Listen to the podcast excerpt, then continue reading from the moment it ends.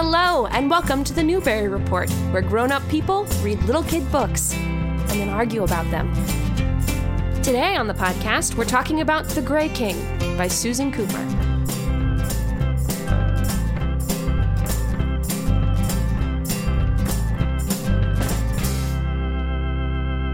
The Grey King, that's spelled G R E Y because it's British.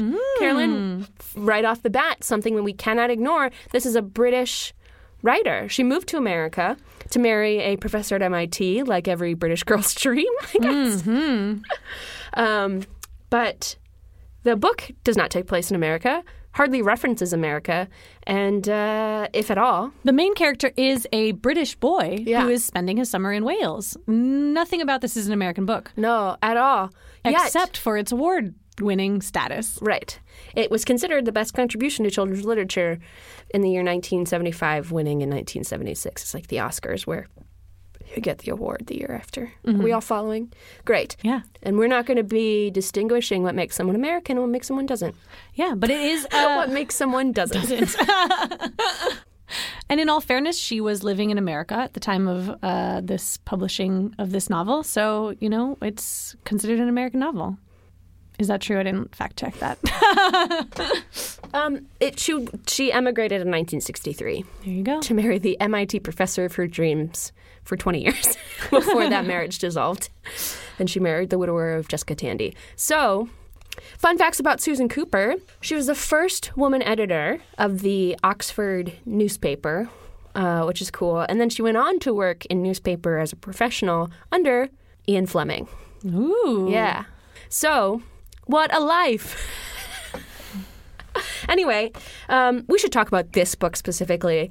Mm, yes. So, um, Kerry, this is another dead dog book. It is another dead dog book. We've had a few, uh, and I, I don't know, listeners, if I've mentioned this on the podcast or maybe you haven't listened to previous episodes. This is your I- first. Welcome. Welcome. We're so happy to have you. But I work with animals, uh, and I'm a big, big, big dog lover. And we keep having dead dog books. It's very frustrating for me as a reader. Yeah. Um, not only does one dog die in this book, like multiple dogs, even evil dogs, even like the spirit evil gray fox dogs that died in this book, I, I mourned for, and I was very sorry to see them go. Um, I want to uh, read about that, but I feel like we should get into the. Yeah. Let's briefly go over a summary of the book, and then I want to jump exactly into the point that you're talking about. Great. So, uh, Carolyn, since you were discussing the book first, I feel like it's only fair that you treat us with your back of the book. Happily. Okay. There is a Welsh legend about a harp of gold hidden within a certain hill that will be found by a boy and a white dog with silver eyes, a dog that can see the wind. Will Stanton knows nothing of this when he comes to Wales to recover from a severe illness, but when he meets the strange boy Bran and his white dog, memory wakes in Will, for Will is the last born of the Old Ones, immortals dedicated to saving the world from the forces of evil, the dark. It is his task to wake, with the golden harp, the six who must be roused from their long slumber in the Welsh hills to prepare for the last battle between the dark and the light. But first, he must face his most terrifying opponent yet, the Grey King. Very nice. Uh, I believe it's Bra- Bran. Bran. Bran, though. I want to call him Bran. He specifically says it's not like the oat. Yeah. Not like cereal. It is. It's Bran. You're right. Bran. Bran. Bran. Bran. Bran. I think it's like the, it's somewhere in the middle. Bran. Bran. Bran. Bran. Bran. We'll figure it out, and he can write in. Brans of the world, write in and tell us how you pronounce your name. Better yet, leave us a voice recording. No, write in and tell us how you pronounce your name. Write other things that sound like it. Uh, okay, great. So mine is slightly different. With the final battle between the light and the dark soon approaching, Will sets out on a quest to call for aid. Hidden within the Welsh hills is a magical harp that he must use to wake the sleepers. Six noble riders who have slept for centuries. But an illness has robbed Will of nearly all his knowledge of the Old Ones, and he is left only with a broken riddle to guide him in his task. As Will travels blindly through the hills, his journey will bring him face to face with the most powerful Lord of the Dark, the Grey King. The king holds the harp and sleepers within his land, and there has yet to be a force strong enough to tear them from his grasp. Wow. Yeah. Are you intrigued to read this book based on the back cover? I don't know. I don't know that I would have read this had we not decided to do this podcast. I uh, read the back of the book before I started reading this book, and I didn't know anything about Oh, it. Interesting. Um, and as soon as they were like, uh, Will is is the keeper of the light, and he must face the dark. I was like, ugh, you got to be kidding me.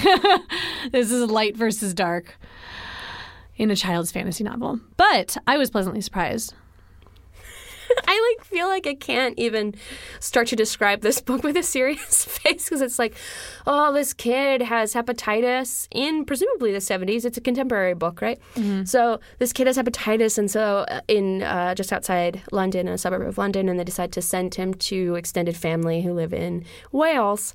Um, but it turns out he's actually an immortal elder spirit who uh, is sent to save the world Who from is destined to go to Wales because that's where his quest is taking him. Right. And the hepatitis is just a means to an end. However, the hepatitis takes away his memory of being immortal.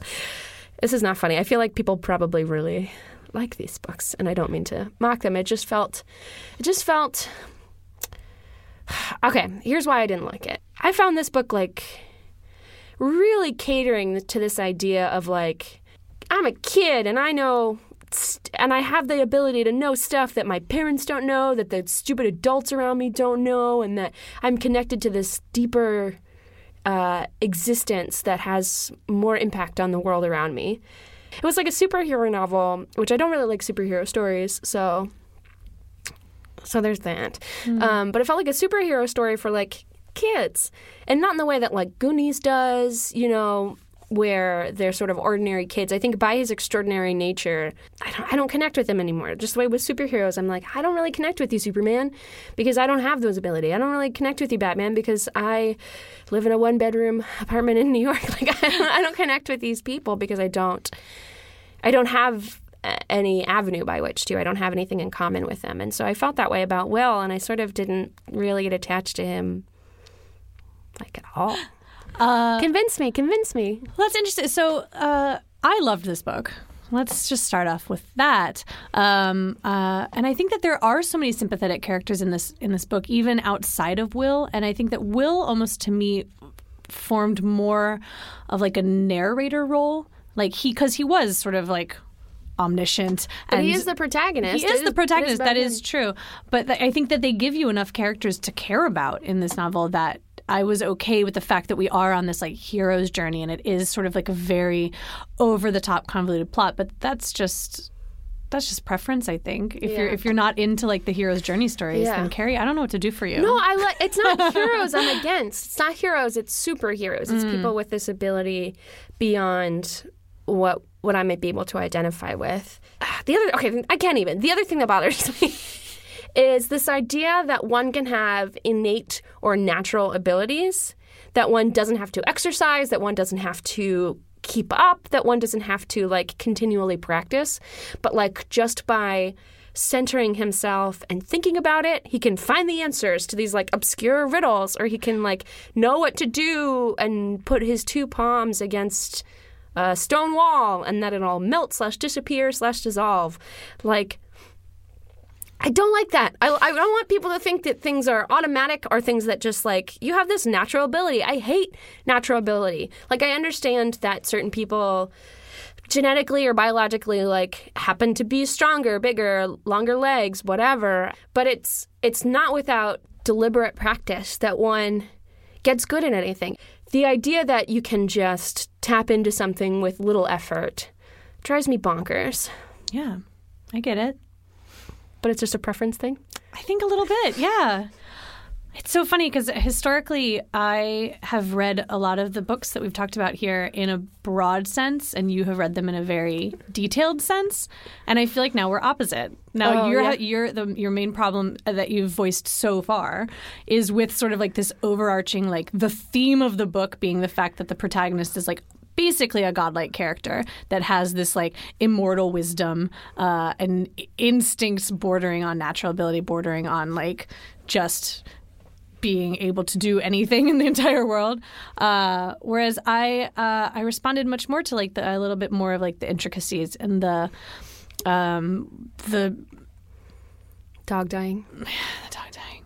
So the third thing that bothers me about it is like there are, and I I know I have a problem with this, so I know this is I'm gonna catch you off a matter of preference, but like the women do virtually nothing in this story. Like it's by a woman author, which I was like cool, um, but all the women serve to do is like be be acted upon. They're either very stocky or they're cooking or um, they're leaving a baby and running away back to the past to be at King Arthur's table where they came from.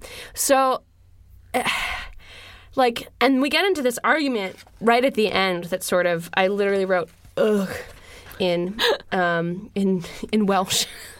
yeah.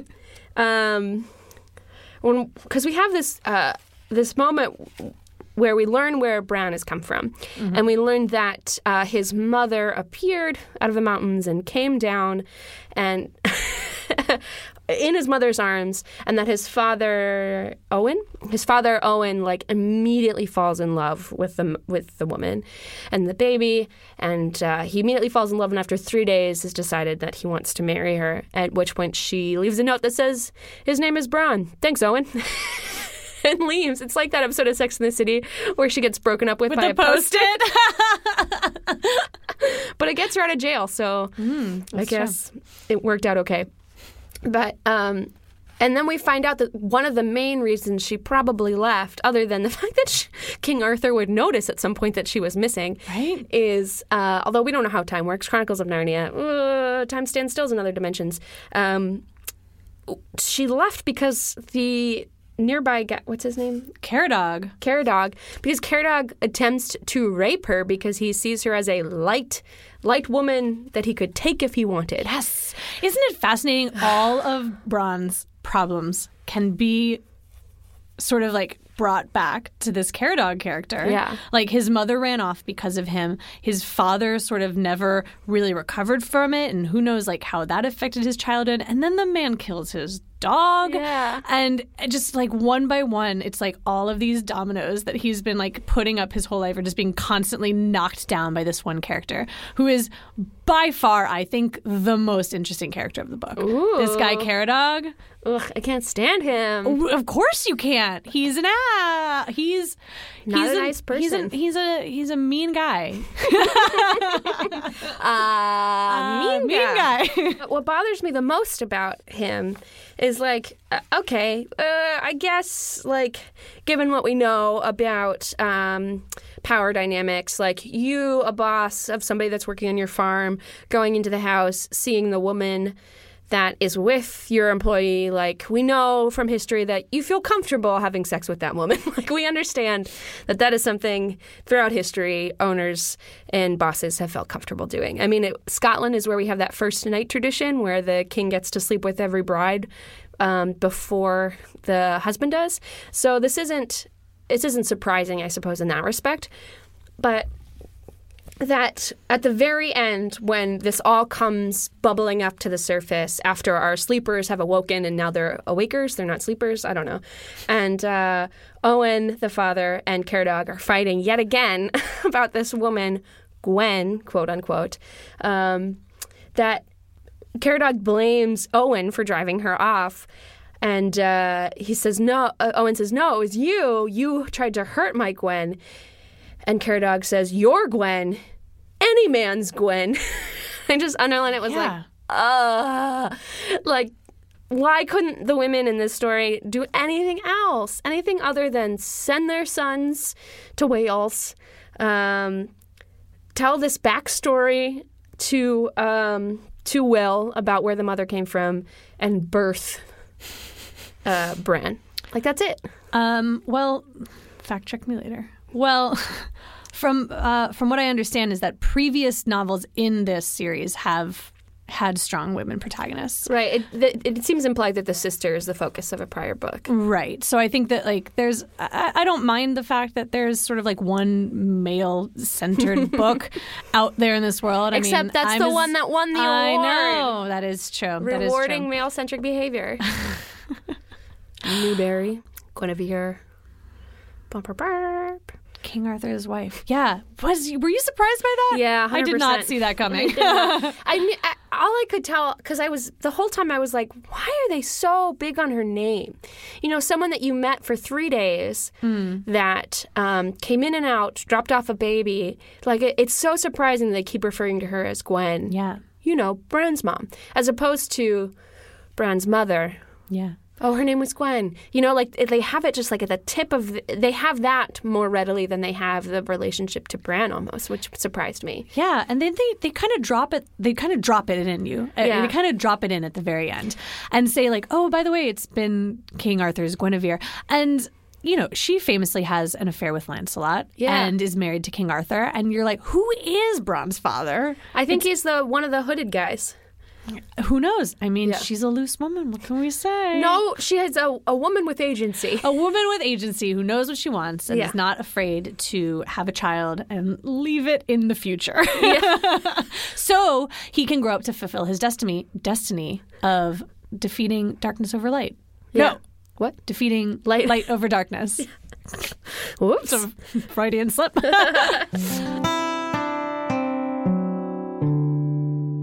I found it uh, really interesting later in the novel when Will is actually speaking with the Grey King. So we've kind of heard about the Grey King as this nebulous sort of like he's the weather But also the mountain. and also the mountain, uh, which I'll come back to that in a second. Uh, is he's he's finally sort of anthropomorphized? No, that's not the wrong right word. Like created a, himself. What would you what word would you use? He's sort of uh, corporealized. corporealized.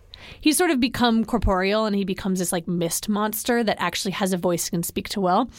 Um, and they start talking about Caradog, and he's like, he must be one of your evil agents. agents. Yeah. Uh, and the Grey King says, That fool is none of mine. If the dark showed itself to him, he would melt with fear like butter in the sun. No, he is not of the dark. But he is very useful.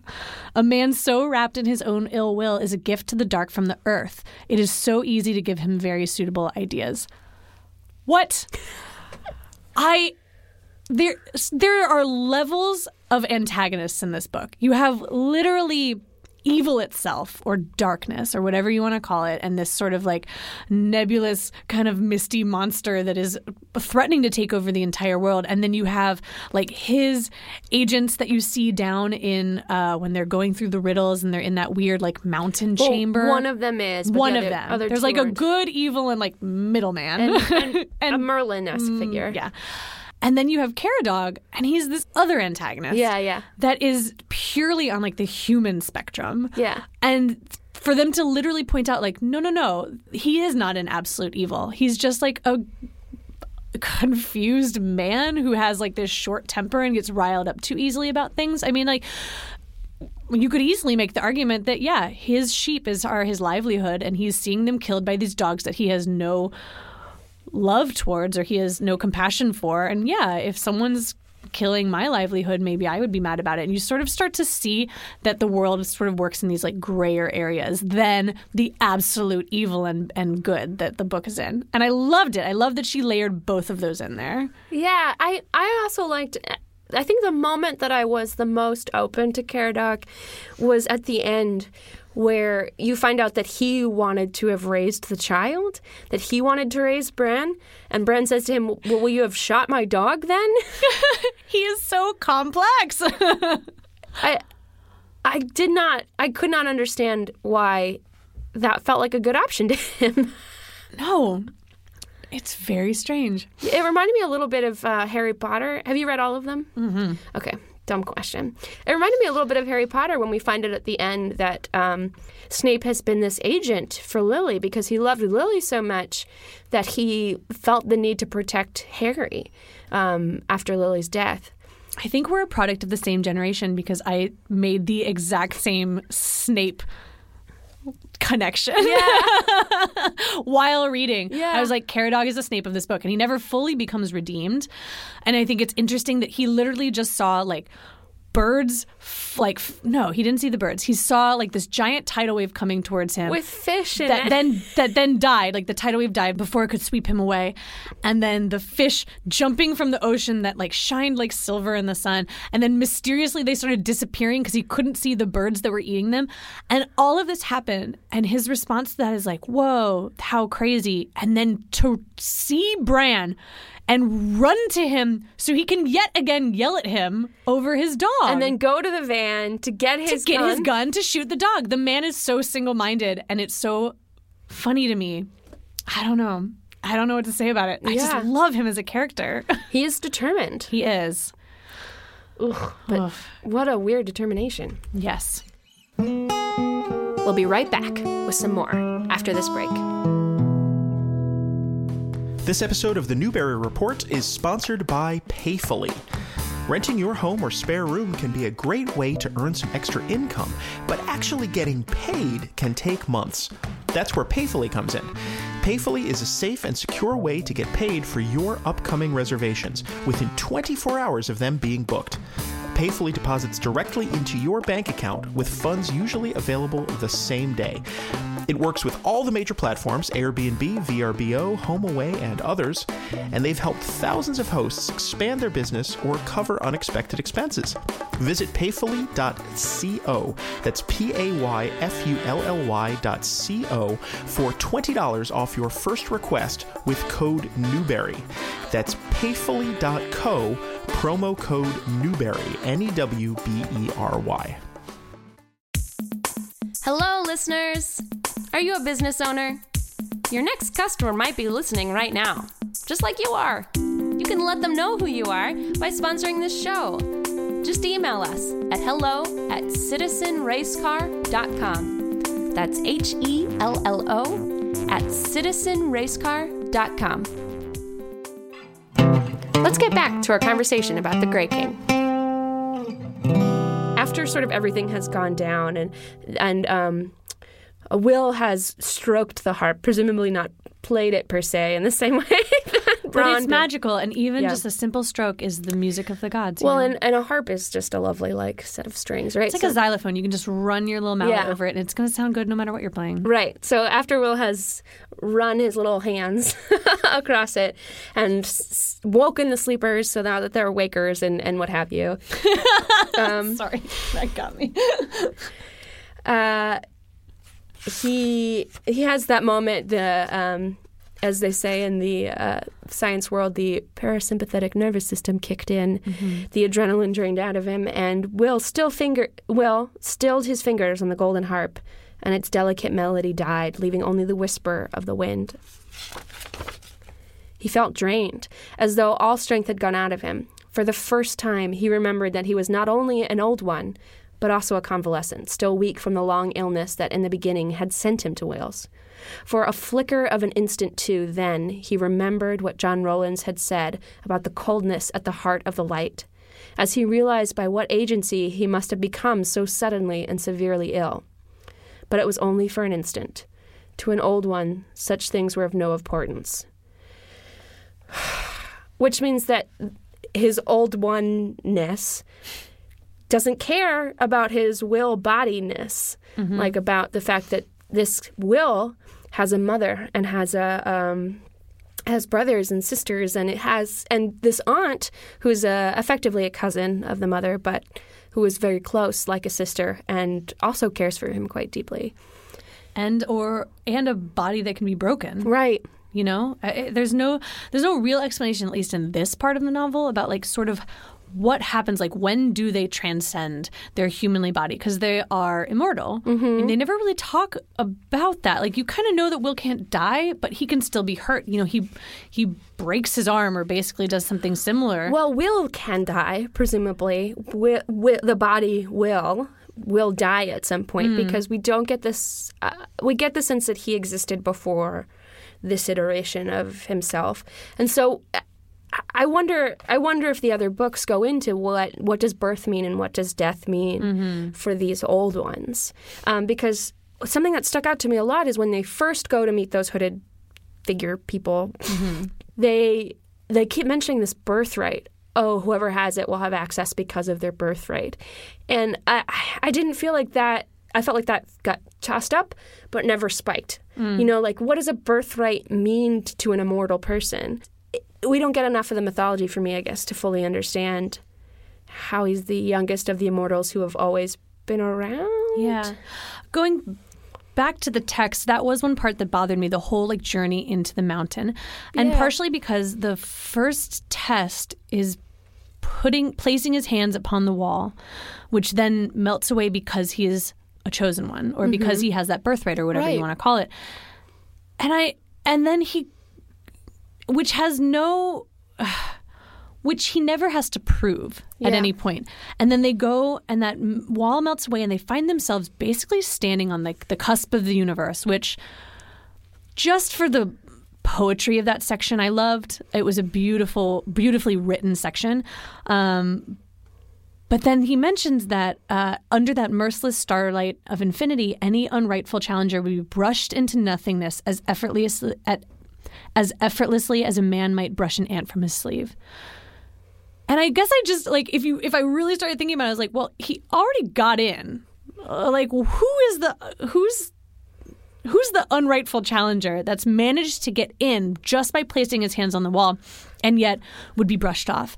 And then there's more challenges that yet again I was like, who's getting through up to here? It's not like, oh, these challenges like bright brains and brawn and you have to have like all three in order to get through. It's Yeah. just like it's just this inherent inheritance like this. of placing his hands on the wall. And then at the end, they get to the riddle portion, which should have come at the beginning.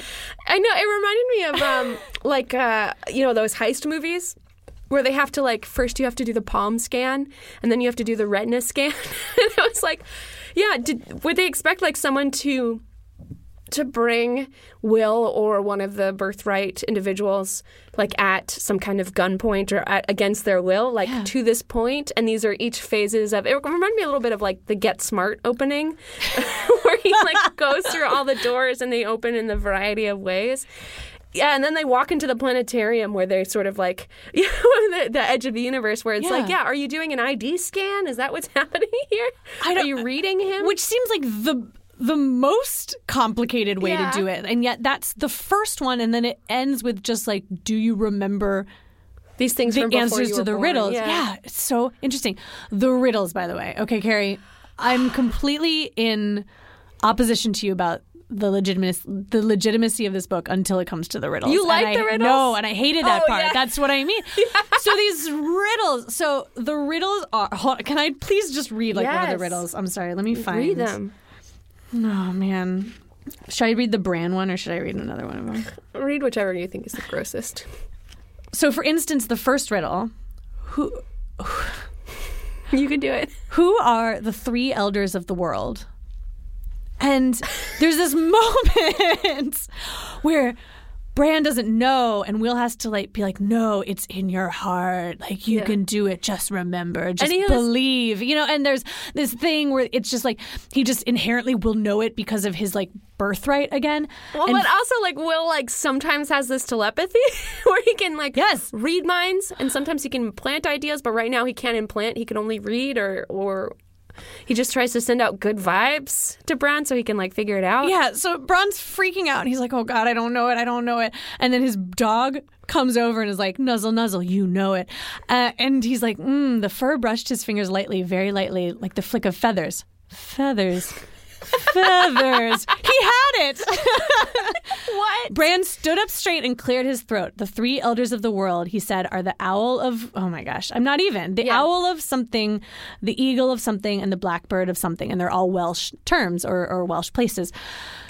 And this is what made me angry about the riddles. So all of the riddles are nothing that you can inherently The third one maybe you can know, but the previous no, two they're all none of them you could know. None of them uh, for a child Oh, reading sure. this. Yeah. Unless maybe this is something like that's very heavily taught in like Welsh Right. schools. Um, no, no child would ever know this, and yet they spent that whole. I call it the Moby Dick chapter.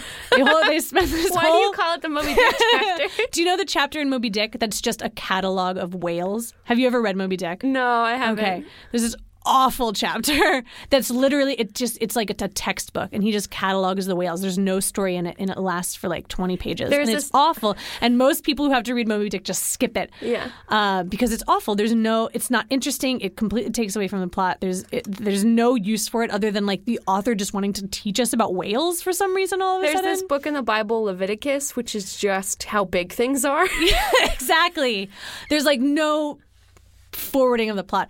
This is what I felt about the Welsh lesson when Bran and Will are are like in the woods and he's trying to teach him how to pronounce Welsh words. And in some ways like I liked it. It's it's it's, it's interesting, you know, the the character of Wales is definitely prominent in the story and I think that it I didn't not enjoy it, but I didn't really see the point of it. And they go into so much detail, being like, we want the reader to understand how Welsh works and how you pronounce these words, and we want you to be really knowledgeable about it. And then they have these riddles where they don't go into any backstory. It's not Yeah. like, and then he remembered the story he heard as a child, where this, this, this, and this, and this, and this. Yeah. Now we're going to explain it. They, They just didn't Slumdog Millionaire it. they just give you the answer, and you're like, oh, they didn't Slumdog Millionaire it. And but- that's what bothered me about it. They Yeah. never fully went into the riddles, and, and I was like, was this something? Is this from a previous book? Is this something I just don't get? I don't think that's the case. and it's not something that you had to pronounce your V's like F's for. You know, like none of the knowledge that we spent a page and a half during the what I call the Welsh montage, like meant anything in this moment. Um, yeah, I found this book, and I imagine it's just because of the genre. I found it very didactic and very exposition heavy.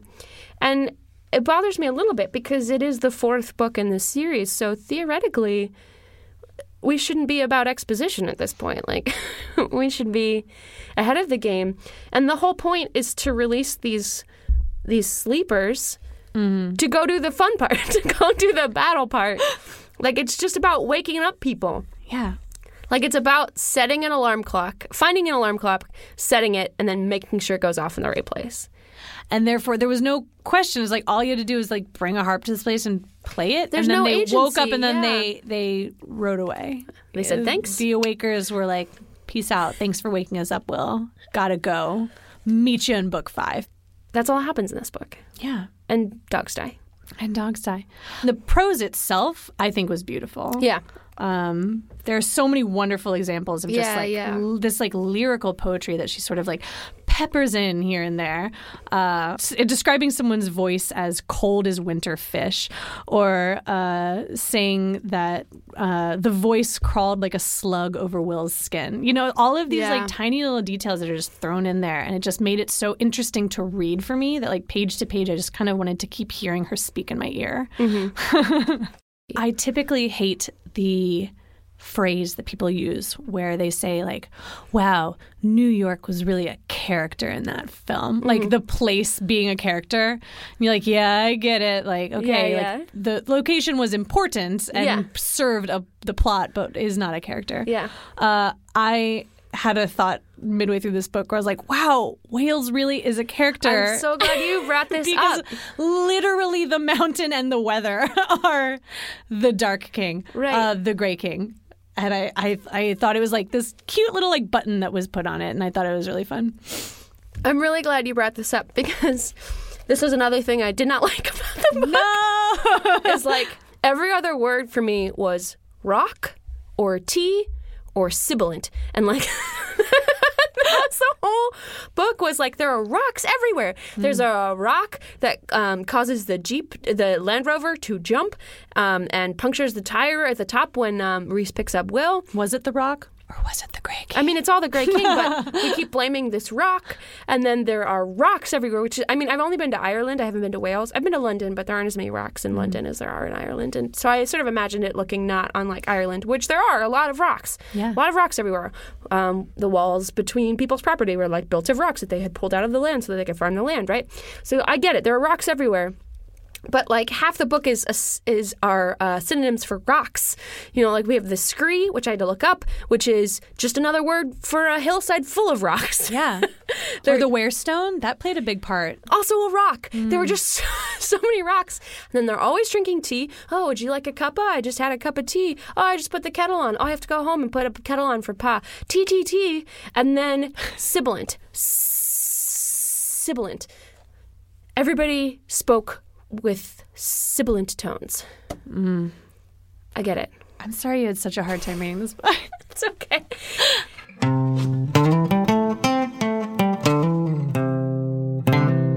So Ah. let's move on to Illusion of Life, my favorite section where we talk about um, similes, metaphors, phrases, anything that uh, the anything that comes from the book that seems to be alluding to life at large, either life the way that we know it or life the way the book explores. Do you know where yours is? Do you want to? I do. Yeah, but great. I think you should start if you want to. So this this fire has spread um, that uh, that John Rowland sees first, and so they're all going to the mountain to put out the fire, and and uh, and Bran and Will have gone back to the house to get the fire brooms, That's a thing, Kerry. which is a which is a bunch of sticks you hit fire with. yes. um, and to call around to the towns, to around to the town and get other people to help. And um, this is where Caradog runs up and is complaining about John Rowland's dogs and is saying that the the dogs have attacked his sheep, has have attacked the Caradog sheep. And he's like raving, sort of like a lunatic, while this fire is going on. So everyone's looking at him like, what is happening? And they say, and Susan Cooper says, all that could be seen in him was the urge to hurt, and it was, as it always will be, the most dreadful sight in the world. I remember that. I remember that quote directly. Yeah. It sticks with you afterwards, you know? Yeah. I think mine's kind of uh kind of like a lesson a little bit. Um, this might be a little on the nose here, but there's a moment where Will. It's at the, it's at the beginning of the book. He's only just met John Rowlands, um, but uh, he has had a couple interactions with him, and he's out walking the property, and he stumbles across him, and John is uh, cutting down some hedges, and he's sort of like mangling these hedges, uh, and John says like, "Oh, I know what you're thinking. Here is this wonderful, healthy hedge full of leaves and hawthorn berries, reaching up to the heavens, and here is this man hacking it down like a butcher." Uh, and Will's kind of like, "Yeah, that's what I'm thinking. Like, how could you do that?" Um, uh, and he says, maybe this is this is kind of hitting it right on the nose, but he says, "Like life, it is, Will." Sometimes you must seem to hurt something in order to do good for it, but not often a very big hurt, thank goodness. Ugh. Which is like foreshadowing a little bit. You know, it kind of it kind of gives you an idea of like where the story is going, but like, man, But it talks about tough love and you know, sometimes you you got to hurt something in order to set it free. sometimes you gotta cut your hair so it grows longer. Yeah. So mm-hmm. we gotta rate the book. Always. I wrote this down ahead of time because I had real strong feelings. I give this book six sibilant snakes. no, rocks, fudge. Six sibilant rocks. Wow. That's a good thing, right? I just needed an S number. Carolyn? Six out of a hundred. um, I'm gonna go ahead and give this book all of the stars in the universe That's beautiful. as they swirl and wheel around us. I Except like minus one because it's not perfect. yeah, and also like those are Greek mythology that the most of the constellations were based on, and like, yeah, he named a lot of the constellations. There's so many there's so much to unpack. mishmashes. Man, you could I could talk about this book for days. But we covered everything. There's nothing we covered else. it all. That's it. about. Dead dog book. Okay, bye. Bye. Thanks for listening to the Newbery Report. Join the conversation on Facebook or Twitter at Newbery Report. That's N E W B E R Y Report. Our show is produced and hosted by me, Kerry Caston. My co host is Carolyn Burns. It's co produced and edited by David Hoffman. It's a production of Race Car Radio, www.racecarradio.com. You can listen to new episodes there or on Apple Podcasts, Google, Stitcher, or any of your favorite podcasting apps. Join us for the next episode where we discuss the winner of 1977 Roll of Thunder, Hear My Cry by Mildred D. Taylor. Racecar Radio is a division of Citizen Racecar. We tell stories.